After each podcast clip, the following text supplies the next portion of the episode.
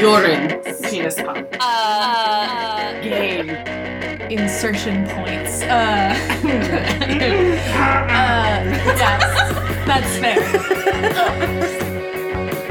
Better not be recording me. Look, I'll punch you in the ovaries. I just need some goddamn stingers. Hello, and welcome to Super Serious Social Justice. This is Olivia, your co host number one.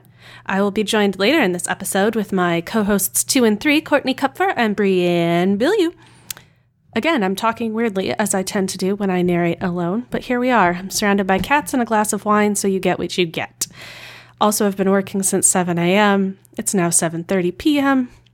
Things are going to get weird. Anyway, welcome to one of our mini-sodes. These are the every other week episodes that are a little bit shorter than our main episodes, where each of us contributes usually two small segments uh, that are related to things going on in the world today.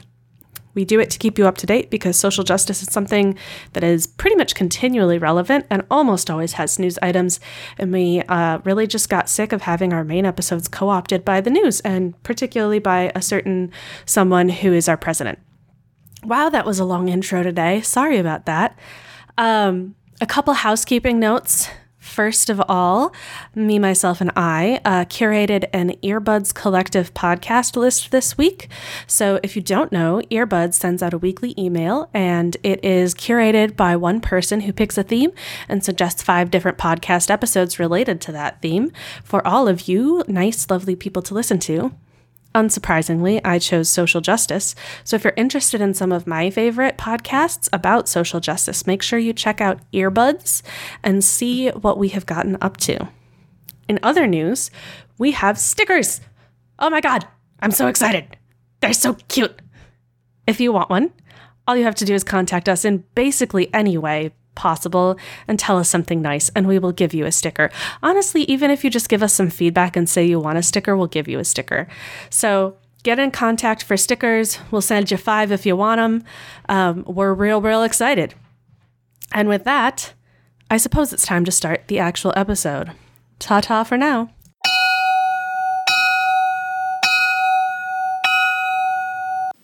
Hello, darlings. It's Courtney. I have returned from my tropical vacation back to reality, back to work, back to Minnesota weather. I enjoyed myself so much, and I actually listened to our last episode while sitting at a swim up bar in a pool on the beach in Jamaica, and it was lovely. So while I was in Jamaica, actually, I saw an update for a story that I had been following. If you think back to a few minisodes ago, I shared a story about a group of girls that was kidnapped on their way to school in a village in Nigeria. So this was the 110 girls that were kidnapped by the Islamist extremist group Boko Haram. And if you remember from last episode, Boko Haram is anti education. And so the girls were kidnapped because specifically they were on their way to school. So, as of last week, all but six of these girls have been released. While they were being held captive, they were told to read their Quran. They were given treats if they did so. And upon their release, they were told, do not go back to school, but do read your Quran. So now that these girls are home with their families, many of them have expressed their desire to go back to school, and, and, their parents have also expressed a desire to send their kids back to school. However, they're scared. They don't want this to happen again. Um, and so everyone's kind of in a tough spot. Um, they don't feel safe enough to return, and yet the desire is still there. So, unfortunately, it seems for the time being that Boko Haram has achieved their objective in preventing these young women from obtaining an education. I'm going to give Olivia a an article that I'm referencing from CNN.com that also clarifies or corrects a um, an error in reporting and says that the actual number of girls kidnapped was 111 and not 110. So I'm very happy to hear that these young women have been returned to their families, but sad to realize that for the time being, and hopefully it's not a permanent thing, Boko Haram has has achieved their objective um, of preventing these young girls from getting the education that they so clearly want and deserve. Hey there, this is Brienne, and for my first segment, uh, Aaron and I, Aaron, my husband, just watched or, or just listened to the audio version of A Day in the Life of Marlon Bundo. Aaron, what did you think of A Day in the Life of Marlon Bundo? Well, I didn't really know the story that the, this it was a parody of of Mike Pence's daughter's book, uh, but I I think I would have it would have been fun to. I think I need to to to read the the original, and I think these the the the parody would probably be even funnier. Yeah. Uh, but I, I think I, I still get the joke that I'm sure the book is about a bunny hopping around the the house, and it's just about you know a happy little experience. But then the parody shows well, you know, Mike Pence is in this house, and he's not as nice as He's boring. He goes to boring meetings. as his daughter probably thinks he is. uh, you know, I'm sure he's very nice to his daughter, but uh, he's not nice to other people, and that's what the, the the parody book is about. Yeah, I thought it was really cute. So I was originally going to do a, a segment on a day in the life of Marlon Bundo. And for those of you who don't know, this is a book. Uh, the full title is called Last Week Tonight with John Oliver presents a day in the life of Marlon Bundo. Marlon Bundo, of course, being the real life bunny of the United States, the Botus. and um, his daughter Charlotte wrote a book uh, that was published under the title "A Day in the Life of the Vice President." Uh, Marlon Bundo's Day in the Life of the Vice President. Sorry, and last week tonight with John Oliver did a parody where Marlon Bundo, the bunny, falls in love with Wesley, the bunny. And they're two boy bunnies and they love hopping together and they decide that they want to get married because they don't ever want to hop without each other ever again. and this, the, all, all of his bug and turtle and cat and dog friends are all very happy for them, but there's this one stink bug who says boy bunnies can't marry boy bunnies. And according to the New York Times, the stink bug looks quite a bit like um, someone very familiar, um, Mike Pence. And it's really great because at the end of the book, spoilers, spoilers, at the end of the book, the all of the friends of um of the Botus vote that the stink bug is not the boss of them and he's not in charge and they can do what they want because he's not in charge. I thought it was really cool how um they kind of sidestepped the the partisan issue of who did win. um I, I don't know who was up against the stink bug for being in charge, but they just mentioned that the stink bug did not win the vote. Mm-hmm. He did not matter. He did not matter. Yeah, that's Which right. I have to think is also saying, you know, the, the vice president is about the least powerful office in. no, I don't think they were saying that. Doesn't, I don't think they were saying that, but yeah, it's I mean, he doesn't really matter until you know he has to, you know, become. cast a deciding vote, which he's done a couple times. Yeah. Whatever, Mike Pence. So, so what do you think? Uh, uh, Ra- what did you think of the storytelling? Well, it's been a while since I've read a children's book. I'm just teasing you off the hook. It's okay. it is a children's book with a children's story. yeah, I, I did. I liked the tempo of it. It was very fun. We were able to get it on Amazon um, Audible for a dollar thirty nine. So it's only like seven minutes total. I think it was seven or seven or eight minutes, something in there.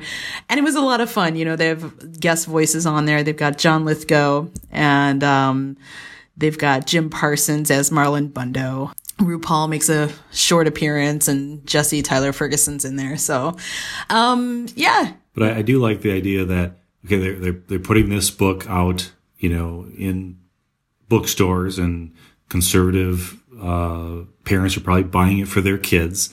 And I just- no, no conservative person's buying this for their kids.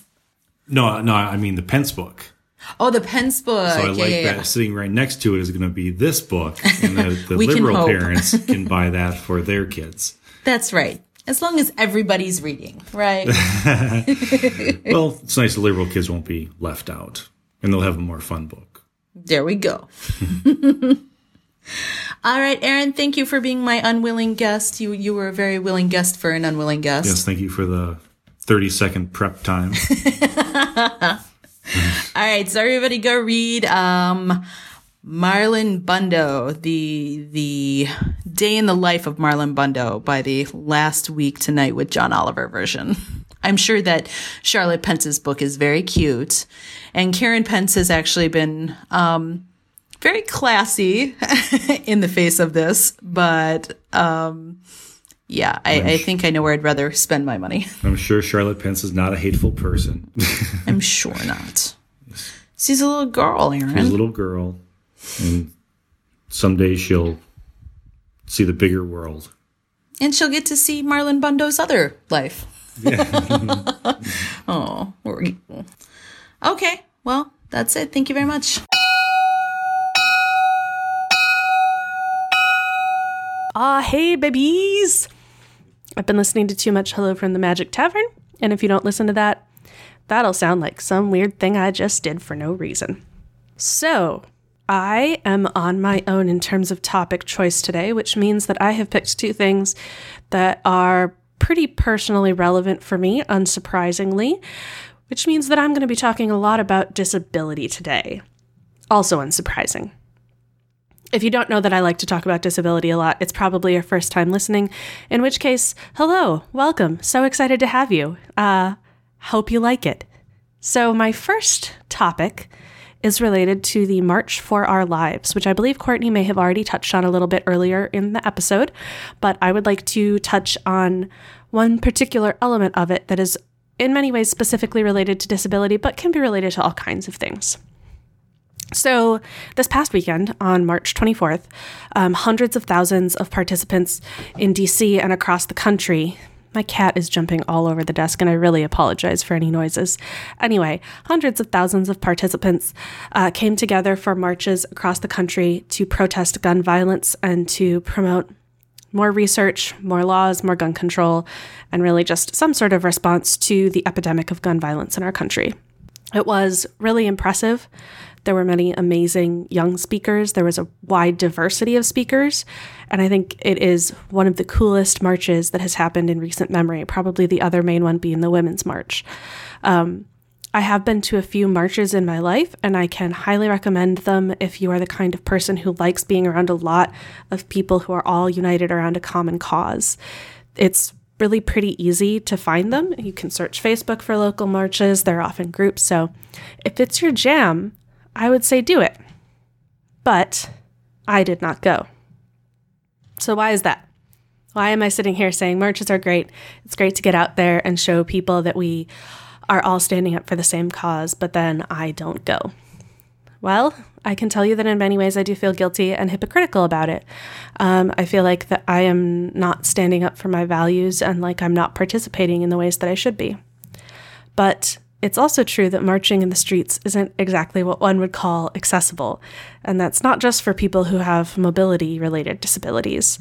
Uh, people who struggle with crowds, strangers, noise, unpredictability. I end up completely drained and exhausted every time I go out to a protest or a march. Um, it hurts me the most because I see people who are disabled erased from even the most intersectional events. Um, and so I choose not to go to marches because I know that the fallout for me takes so long that it would take away from other things that I want to be doing. So I know that we've talked before on this podcast about the fact that there's not just one way to be an activist, that you can do different things and still make a difference. It's tough to feel like that's true when you're watching from the sidelines. I could have made it happen. I had the ability to make the transportation happen, I had the time, but it would have really impacted me. And just because I didn't do this one thing doesn't mean I can't do other things. In that time, I've recorded this podcast, I've written a blog, I've talked personally to different people and supported them. Um, I started a Facebook group for social justice podcasts last month. So there are a lot of things that I'm doing in other ways.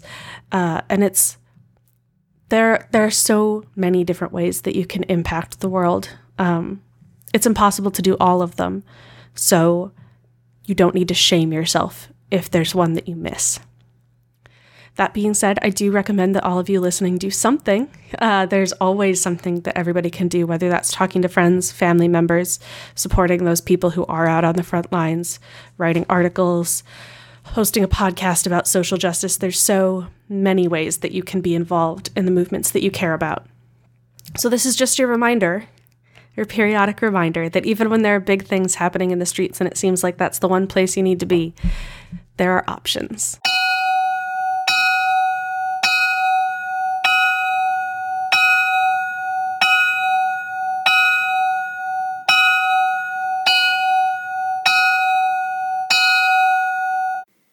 So, how about some good news? I'm ready for some good news. One of the bummers about being in Jamaica, and I know I said this is good news, but it really is. One of the bummers about being in Jamaica is that I missed the March for Our Lives, and I was very disappointed that I couldn't participate because I was out of the country.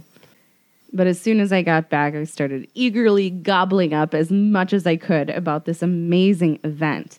And I have to say that these young people are pretty goddamn impressive. Can we please, please talk about Naomi Wadler? I think her name is Wadler. I actually have not been able to hear it in person, even though I did search for about 30 minutes. So I'm really sorry if I fucked that up. But in any case, she is 11 and she kicks total ass. This young woman gave one of the most eloquent speeches I have ever heard. And did I mention she's 11? 11. So, to quote Ms. Naomi here, I'm here to acknowledge and represent the African American girls whose stories don't make the front page of every national newspaper, whose stories don't lead on the evening news. I represent the African American women who are victims of gun violence, who are simply statistics instead of vibrant, beautiful girls full of potential. I mean, I'm just rereading the words and I have chills. That's so fucking amazing. Naomi then went on to speak the names of three young black women who were shot and killed as a result of gun violence Courtlin Arrington, Hadiya Pendleton, and Taiyania Thompson. At the end of her speech, Naomi reminded us that in just seven short years, she too will have the right to vote. And all I can say is, goddamn right you will. I can't fucking wait. I feel like such a crusty old lady when I tell this story or when I'm telling you this story because all I can think about is, oh, these kids, they're hope for our future. That's all I can think. And I'm 34, which is, of course, like utterly ridiculous. And then I saw some of the things some people on Twitter were saying, which I don't really Twitter, so tweet. Yeah. Um, they, people all over Twitter were real happy. So um, Janelle Monáe says, please move out of the way. She has it from here. Thank you. And then someone named Amy Vanderpool. We have to wait 24 years for Naomi Wadler to run for president. Sigh. Dude, I fucking hear you, Amy. Naomi Wadler, 2042, baby.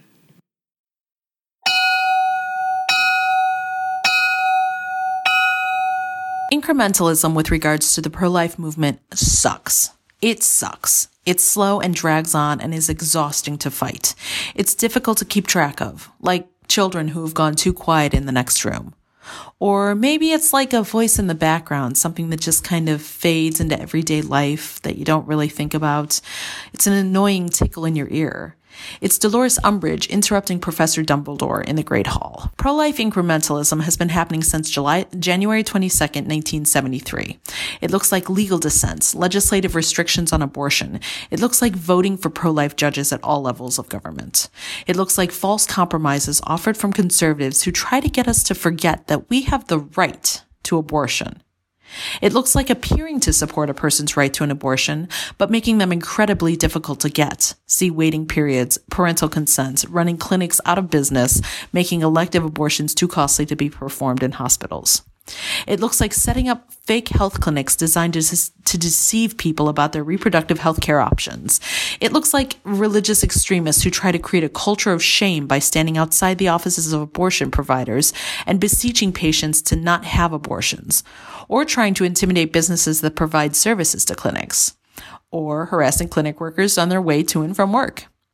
It looks like lobbyists that try to muddy the waters between medicine and politics, and legislators who passionately believe that they have the right and the ability to tell doctors how to practice medicine.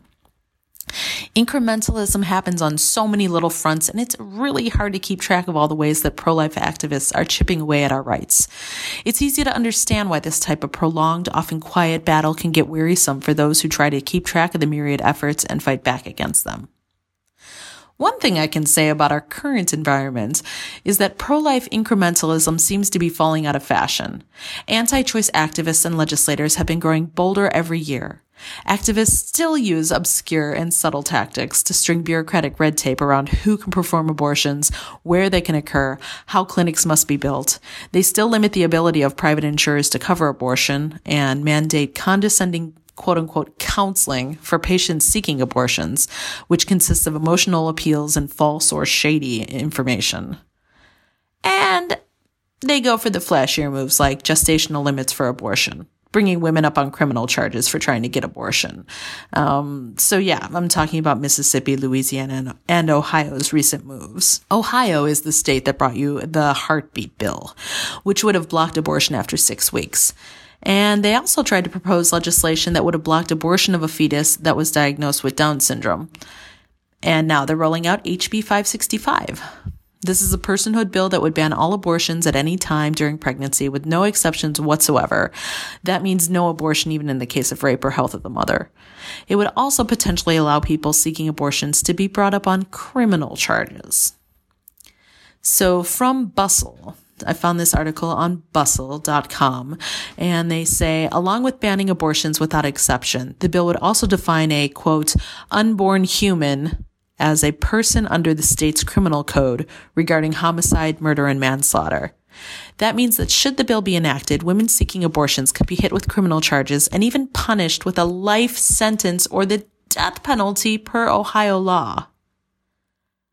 So this bill negates the protections of Roe v. Wade for Ohio- Ohioans. And if it were to make its way to a sympathetic Supreme Court, could have the potential to bin access to abortion for all Americans. More from Bustle about the implications of the bill.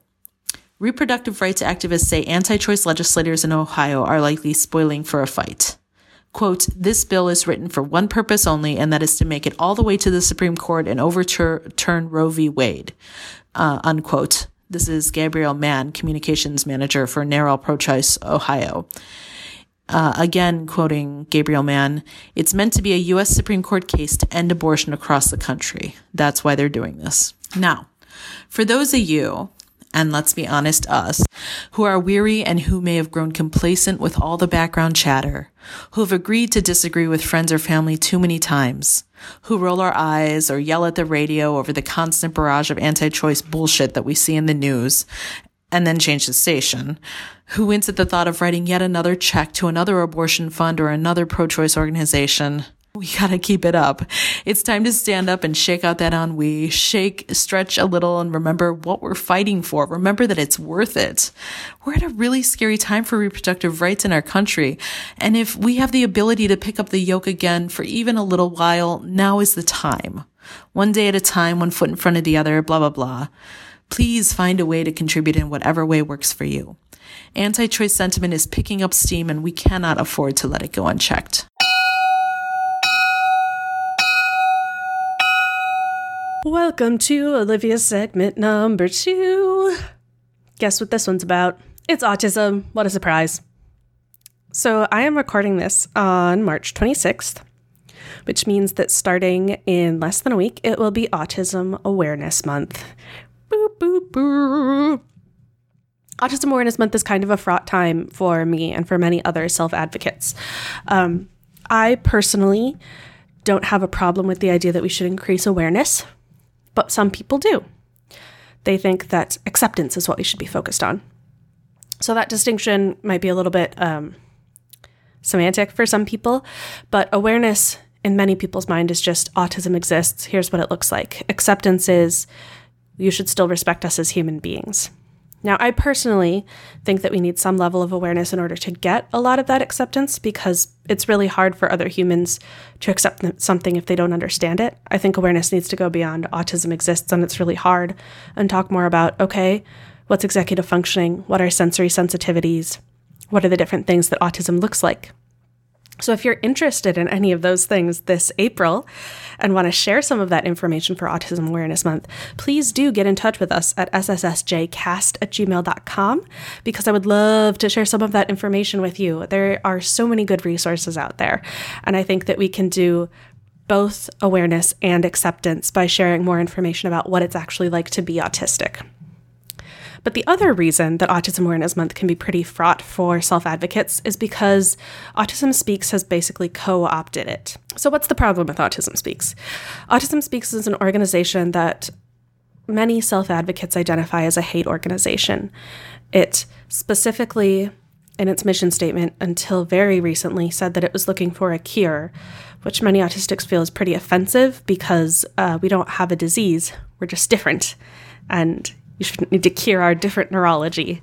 Uh, Autism Speaks also spends a great deal of money on research into causes, which is part of researching cures um, rather than researching ways to actually support people who have autism. They spread a lot of misinformation and fear. They had a really nasty ad campaign a while back. It was something like, I am autism, and it was all about how autism is coming for your kid and it's lurking around every corner. Um, so please avoid Autism Speaks this April, and please don't share information from them. Um, their campaign is called Light It Up Blue. So if you see anything related to Light It Up Blue that is in fact related to Speaks and could be raising money for them, and I would really recommend not doing that. There are some great alternatives out there, including the Autistic Self Advocacy Network, the Autistic Women's Network, the Autism Society of America. Here locally, we have the Autism Society of Minnesota. And those are all great alternatives.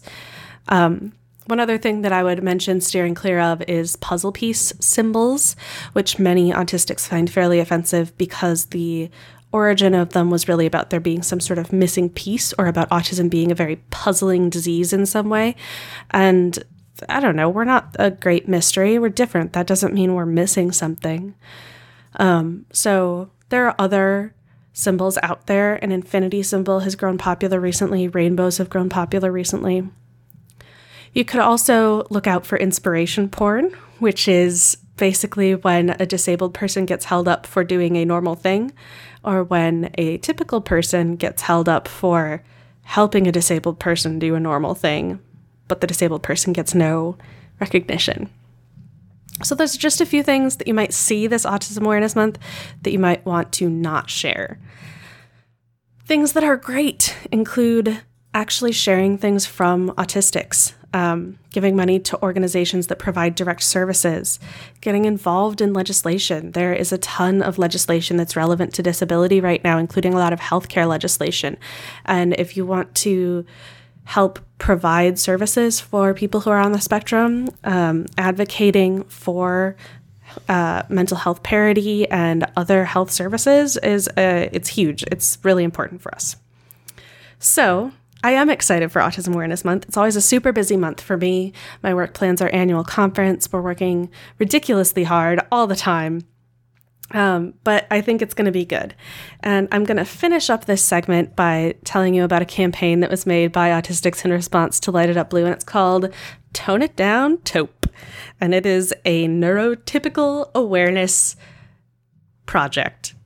So they take a lot of things that people say about autistics and flip them on their head to be about neurotypicals, and it's pretty damn funny. So Google that for me if you're interested uh, and do some sharing because it's pretty fucking great.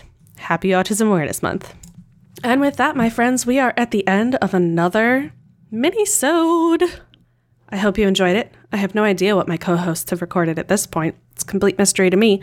So, um, hope you didn't fuck it up, Courtney and Brienne. Just kidding. They always share really, really great stuff, and I always sound like a total doofus. So, hope I didn't fuck it up. Me with my cats jumping all over my computer desk and shit. What was that voice? I'm sorry, everyone. Anyway, I think we're about ready to wrap it up. Thank you for listening to Super Serious Social Justice.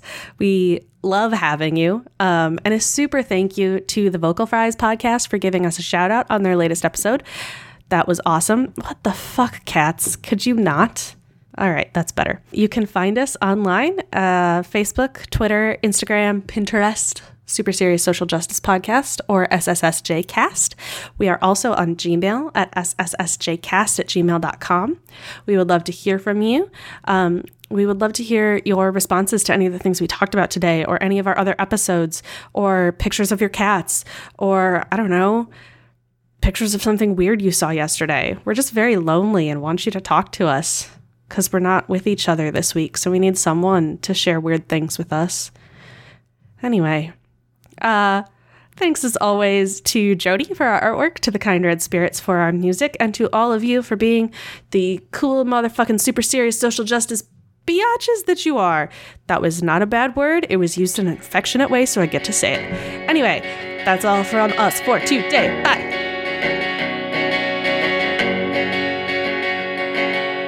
We lit off fast as hell. Twenty federales on our trail and the guns blazing sight set for kill. I knew we never make it, so I dropped you off at the depot station and I kissed you once for every pain I felt. Sorry, Zell, without my companion, I was doing 90 on the edge of the canyon and the federal was moving in on me. It says, son, we'll take you, dead or alive, so you better play ball if you wanna survive.